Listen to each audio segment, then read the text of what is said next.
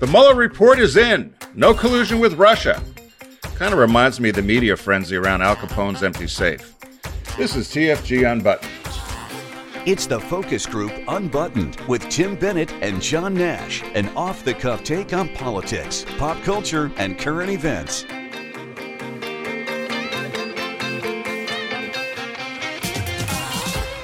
Hello, everybody. Tim Bennett here in Philadelphia with John Nash in New York City. Thank you for listening to our Tuesday podcast, TFG Unbuttoned. Today is March 26th. We also want to thank our friends at Critics' Choice Video for supporting us here on the podcast. They are America's movie and TV authority since 1987, and they've been a partner with us here on TFG Unbuttoned uh, since our start. You should also catch our live show, which is the focus group, which is live Wednesdays at 1 p.m. East. You can learn all about us, our show, The Focus Group, and TFG Unbuttoned at focusgroupradio.com. So, John, I know we're we're a couple couple days in from uh, from the report, but uh, what were you? Yeah, the only thing missing from the whole report thing is Geraldo Rivera. Yeah, yeah. Well, there was such media frenzy around the whole thing, and I guess we were all. Hey, listen, I believe the hype too. I guess we were all expecting that there would be something more there, although we haven't seen the report. So that's the bigger issue. But I think the headline that everybody will see, and it is politically motivated because the attorney general decided in 36 hours that he had consumed the whole report. But um, essentially, there's no collusion. That was the headlines in all the papers on on uh, on Monday morning for everybody to see. So I think 90% of America will see that and say, "Oh, they're just picking on poor Donald Trump. Let's move on."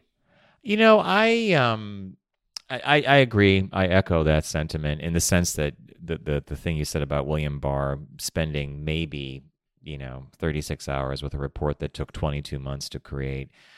And of course, if you parse and sort that, you know, maybe there was no collusion, and um, but that's not to say that the Russians didn't have an active campaign in social media to disrupt the elections, which is the unfortunate thing that's getting sidelined in all of this. Is forget the presidency for a minute. What were they actually up to with all the with all the fake accounts right. and everything? And are they going to be doing it again? That's what I'm I'm fearful we're going to lose sight of. And then there. And that's what I think people, yeah, and that's what I, that's a good point because that's what people I think have forgotten about this whole thing. The big concern was, as Americans, that somebody from the outside, particularly the Russians, were screwing with our election. And if the president just acknowledged that in the beginning, because he blamed, oh, it could be a 400 pound person in the bed, it could be the Chinese, it could be the North Koreans. Why not just say, yes, we have evidence that it was the Russians and we need to figure out how this doesn't ever happen again? Well, end of well, story. Yeah, but the right? reason he didn't do that is because he he clearly viewed this as a threat to the legitimacy of his his, his election and had he been more confident and look he he didn't win the popular vote but he won the electoral college and it wasn't by one or two electoral votes. It was you know a significant amount. I agree with you. A, a, he could have said you know what? I didn't have anything to do with this but clearly something's going on here and i think we need to have our election system looked at. But that's not the the gentleman that sits in at pennsylvania avenue right? No and and then there's and I, it also reminds me a little bit of some of the supreme court cases that get knocked back down to the to the circuits, right? So they go through everything, and so Mueller apparently goes through everything, and then it's like, well, could be this, could be that, maybe this, maybe that. You decide. Here, Congress, and uh, and here, Attorney General. So that's kind of where it was really left, I suppose, now for the politicians to figure it out, and of course, each will just go to their sides. But uh, somebody summed it up. I think it was over the weekend. I might have seen it or Monday. That uh, they said, you know what?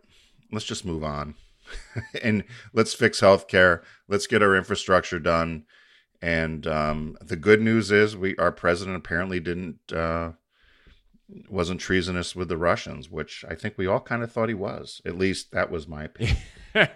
well, we'd love to all move on, but you know, I have flashbacks of Trey Gowdy and all the Benghazi oh, hearings yeah. and how they never Lock they never ever let that animal out of that little stuffed toy out of the dog's mouth. I mean, so if hey look, I think the Democrats should pivot very quickly to to things that aren't getting done and to things that really are of concern to people. But we'll see.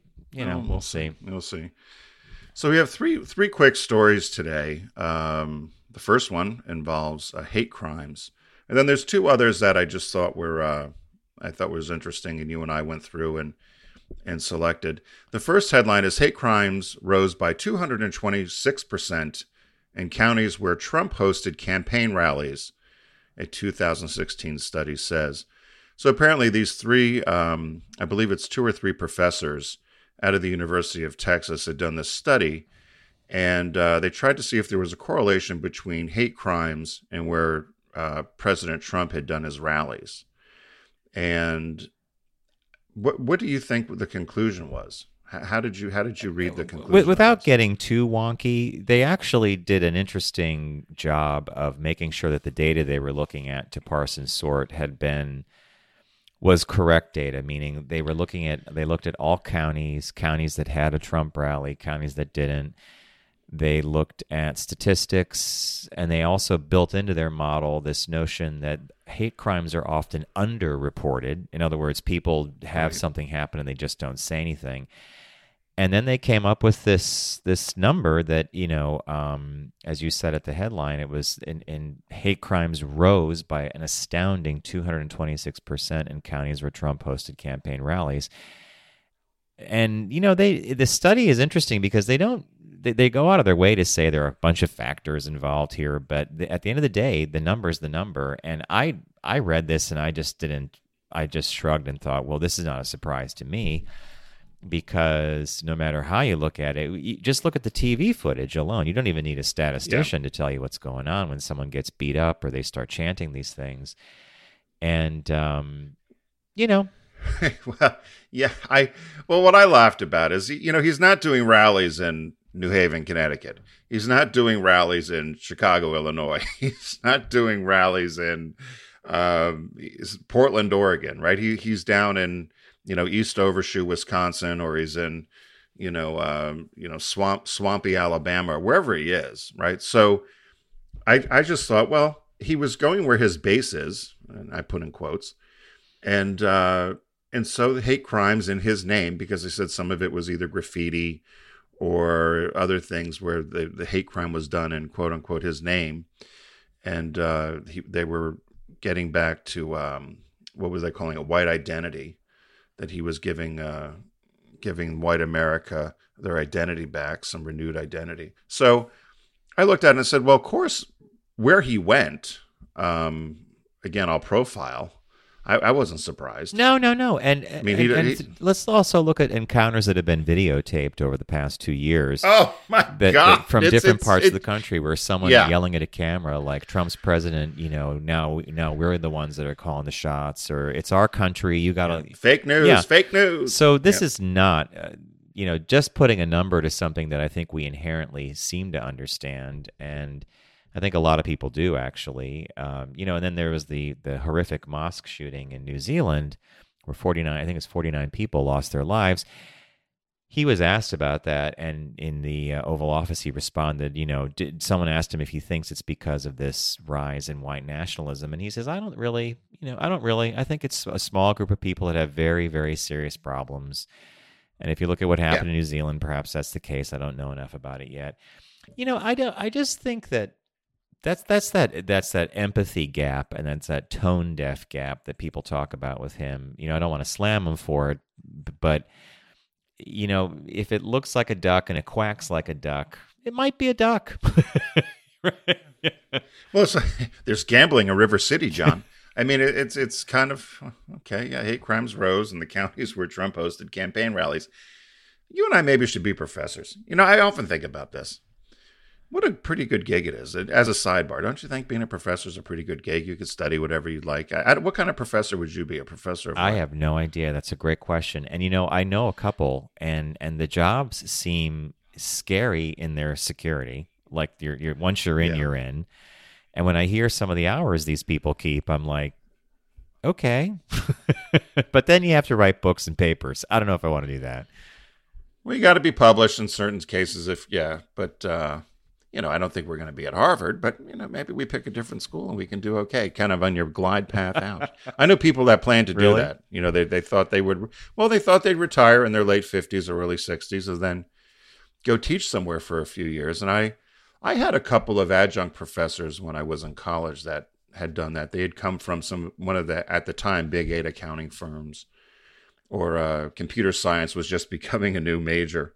And I remember taking a uh, computer science class by somebody from IBM that was a retired exec that was teaching it. And I, you know, he said it's a pretty darn good gig. You know, he made his own schedule, didn't have to get up real early. He had the summers off. And then, and then so, philosophically, if you could help a young mind grow, there you go. Yeah, yeah. So this next headline, I saw this out of the Philadelphia Inquirer, and it, it's a short article, but the headline is Verizon workers suspended for rescuing cat stuck on telephone pole in Port Richmond. And Port Richmond is a neighborhood of Philadelphia. And uh, apparently there was a cat in the picture. I don't know if you saw the picture in the article, John, but way up on the top of this telephone pole, a couple of, like two stories up, was this cat that was perched there. And the cat had been there uh, for over 12 hours. And the owners tried to get the cat down. The cat was obviously scared. They had called animal rescue, the fire department, the electric company. Everything was unsuccessful. So the uh, the owners and the neighbors saw a Verizon uh, truck in the area, and the guy was doing work, and asked if he could help get the cat down. And uh, so he had the cherry picker, whatever, gets the cat down, and the video went viral. And then he ends up getting suspended from work.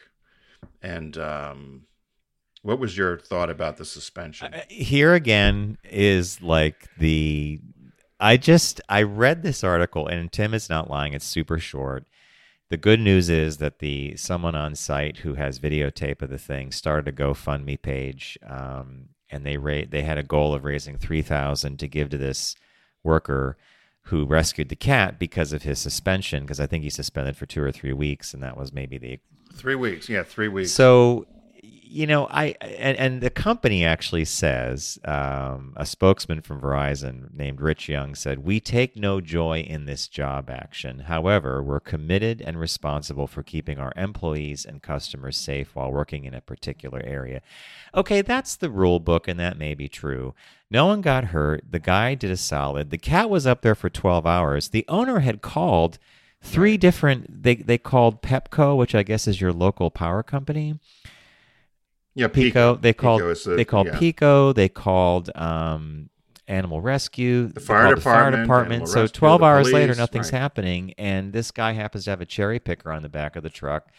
Goes up, clear. It, the picture I'm looking at, there's he's clear of the wires. He's clear of anything else. He gets the cat down. And then they suspend him. So I just think this is like tone deaf beyond belief. I, I think behind the scenes, well, you might what, have yeah, said to the I, union, this is this is a bad thing he did because it breaks our, our rules on safety. But hey, at the end of the day, it's it's it's, it's actually it was a bright star for Verizon from a PR point of view that they immediately squashed by suspending him. Right. Well, that was my my note here. Said if the worker did it safely, what a great PR boon for Verizon. I mean, they could have really done a. You can imagine a commercial about this, about how they care about the customer, care about people. And I thought, what if this was a kid? When I guess maybe if it was a kid, maybe the police or somebody would have responded. But here's this live animal that was somebody's pet that was in distress, obviously, up there for 12 hours. It wasn't an hour or two. And as you said, the video you could see was clearly done safely. Gets up there, gets the cat, goes viral. Everybody thinks it's a great thing, and then the guy gets gets in trouble for it. And I, I just thought it was, as you said, tone deaf on the part of Verizon that they could have quietly maybe said, "Hey, you know the rules, but you did a good thing and you saved this cat and you know the the the, the neighbors think it's yeah, uh, yeah. I mean, you know the neighbor the neighbors that could have been all and, back channeled. They could have had the union yeah. do a note to to members. This cool thing happened recently, and while we applaud his uh, you know taking the taking the action of rescuing the cat, we want to remind all our workers that that actually was a violation of safety, and here's why. But you know, the suspension seemed at this point really heavy handed and totally ridiculous, right? Yeah. The, the third story reminded me of something my grandmother would have done, which is why I included it. The, this was um, a good um, story, by the way. the headline is Man hosts a naked mannequin party to taunt a neighbor who complained about his fence height. So this guy in California had a had a fence put in his yard. And He said everyone else has the same fence. He put a six foot fence in around his yard. I, I, watched the video. It said it cost him about $9,000. It was to keep his dogs in. But in his yard also, he had around this old um, uh, lawn furniture. He had some mannequins sitting there that he said he used for target practice. So we won't even go there. But I'm thinking, is he shooting mannequins in the yard? But okay. So he has this six foot fence put up, and one of his neighbors complained and said um, the fence is too high, tipped off the city of Santa Rosa, which notified him of the zoning infraction, and said he needed to take down the fence or put it down to a to a lower height because it obstructed the view around a corner or something. So he had his friend come over and they took off, they lopped off some of the fence. And then he decided to take the mannequins that he had in the yard and place them around and had a, um, a naked mannequin party for everybody to see. And he's got one of the nude woman mannequins up. She's got some shamrocks on her on her breasts and the other male and female mannequins are sitting around and then i guess he said he had a reservation side made for the for the neighbor that complained for his, in an empty seat for them to sit in but of course as you can imagine this is attracting a lot of attention people going by and taking pictures i thought it was just a funny thing I thought it was. I Um, read it, then I looked at the picture of the cut down the fence that he. he so the six foot high fence was some something about an or a city ordinance or something, and it was blocking a corner. So he had to have a friend come over with a chainsaw, and they had to cut the fence down. Probably it looks like four feet. They probably took two or three feet off the height of it, and it was only on that corner. And then he made sure he took these mannequins, which he claimed he had laying around for, as you said, target practice, which of course is a questionable thing. but then he he sat them in, and they're all naked. They're just two men and two women, and he sat he sat. The two guys are sitting, and the and there's one lady that's sitting. And there's the one that's standing with her arms in the air and these shamrocks over her breast. shamrocks So he cre- like he creates basically like a tableau, right? Like a, an art thing when there's grass in there. and I just think it's a total fu to the neighbor that that did this because now you got to contend with people coming to the neighborhood to take pictures, right? Oh yeah, my and I, the reason why I said my grandmother when we were young, there was a woman next door that complained that we would be out. The kids were we would go out and play on the swings, which were near her yard, and we made too much noise. And she said, and my grandmother would wait until I think it was probably eight eight o'clock, which may have been too early. I don't know, but we'd go out and we'd play in the yard in her yard there in the swings. And this neighbor constantly complained. So my grandmother had. I remember one day watching her and my grandfather. She had there was a tree that hung right near the woman's um, right near the woman's bedroom window. And My grandfather and grandmother were up there and they're putting this little contraption up there. I had no idea what it was. Every morning, my grandmother at about 4.30, 5 o'clock would plug this in when she got up. And it was a bird chirping. and it was the most irritating thing. It was like a robot And we go, "Tweet, tweet, tweet, tweet, tweet, tweet, tweet." Yeah, it was a little mechanical bird that would just tweet. And the woman, it drove the woman crazy for for months. And she, then she, you know, you got to cut the tree down. My grandmother's like, I'm not cutting the tree down. The bird's in the tree. What do you want me to do? It's not my bird. But so when I saw this mannequin thing, I thought it was kind of the same thing. I think about it now. My grandmother did have a little bit of a. I guess I have some of it. Some of it, Some of it, of it. Yeah, I think you got a lot of that. I thought it was I thought it was brilliant. But anyway, so that's that. Hey, we want to thank our uh, our friends at Critics' Choice Video. It's America's classic movie and TV authority since 1987. We encourage you to go to focusgroupradio.com and click on the logo and start saving. And John and I usually pick out um, some movies or videos that we recommend or music. But today something caught my eye, which was um, called Audrey, the 50s. And it's a hardcover picture book and uh, it's under forty dollars. And I was at a friend's house this weekend, and and he had all kinds of great um, picture books from the fifties and sixties, and it was just fun to leaf through and look at pictures. So many people anymore don't seem to have. I know you do, John. You're you're big on it, but a lot of people don't have uh, picture books out on their in their living areas or whatever. And I saw this one on Audrey Hepburn that I thought was fantastic. It uh, had some re- restored advertisements in it. It has some unpublished um, posed candids at home, never seen publicity photos and stills uh, from her various movies, and I just thought it was a pretty cool, cool item to get and a good gift for somebody that uh, I know I'm going to get for Richard because he's a big fan of Audrey Hepburn and he would love this book with the pictures. The cover alone is fantastic.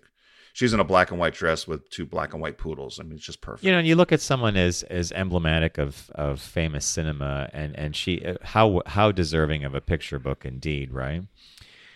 I um I actually watched an, a, an, a documentary over the weekend. We kind of stumbled upon this documentary about director Hal Ashby, who directed my all-time favorite film, which is Being There with Peter Sellers. Oh, and I yes. didn't realize that Hal Ashby. I mean, I did, I guess, but he directed a lot of movies that you would know. Um, Shampoo, Coming Home, um, Being There, Harold and Maude, The Landlord, uh, and so and then there's one with Jack Nicholson called The Last Detail, which is very famous. So surprise! So I actually noticed that Criterion, the Criterion Collection, which you and I call the gold standard of releases, right? Right. There is a Criterion version of Shampoo, and I think that that's a oh. that's a movie that I would definitely like to see again because I think Warren Beatty is pretty cool, and I think that Hal Ashby is a great act, a great director. So I'd like to watch that again now through the prism of 2019 because it was made in Yep. 1975. So yeah, all right. Wow. Audrey Hepburn picture book must check out. Shampoo Criterion Collection, and by the way, there's something called the Shamrock Sale, right? So all of March seems to be all these great sales going on. You get you get money off shipping. You get all this other stuff happening at Critics' Choice Video, and they are America's classic movie and TV authority since 1987. We want to thank them for being with us on Unbutton, and we want to thank you for making time in your day to uh, listen to our weekly ramblings. and we hope you download and enjoy next week. So have a good one. It's the Focus Group Unbuttoned with Tim Bennett and John Nash. Available every Tuesday. Learn more about Tim and John, Unbuttoned, and all of the Focus Group platforms at focusgroupradio.com.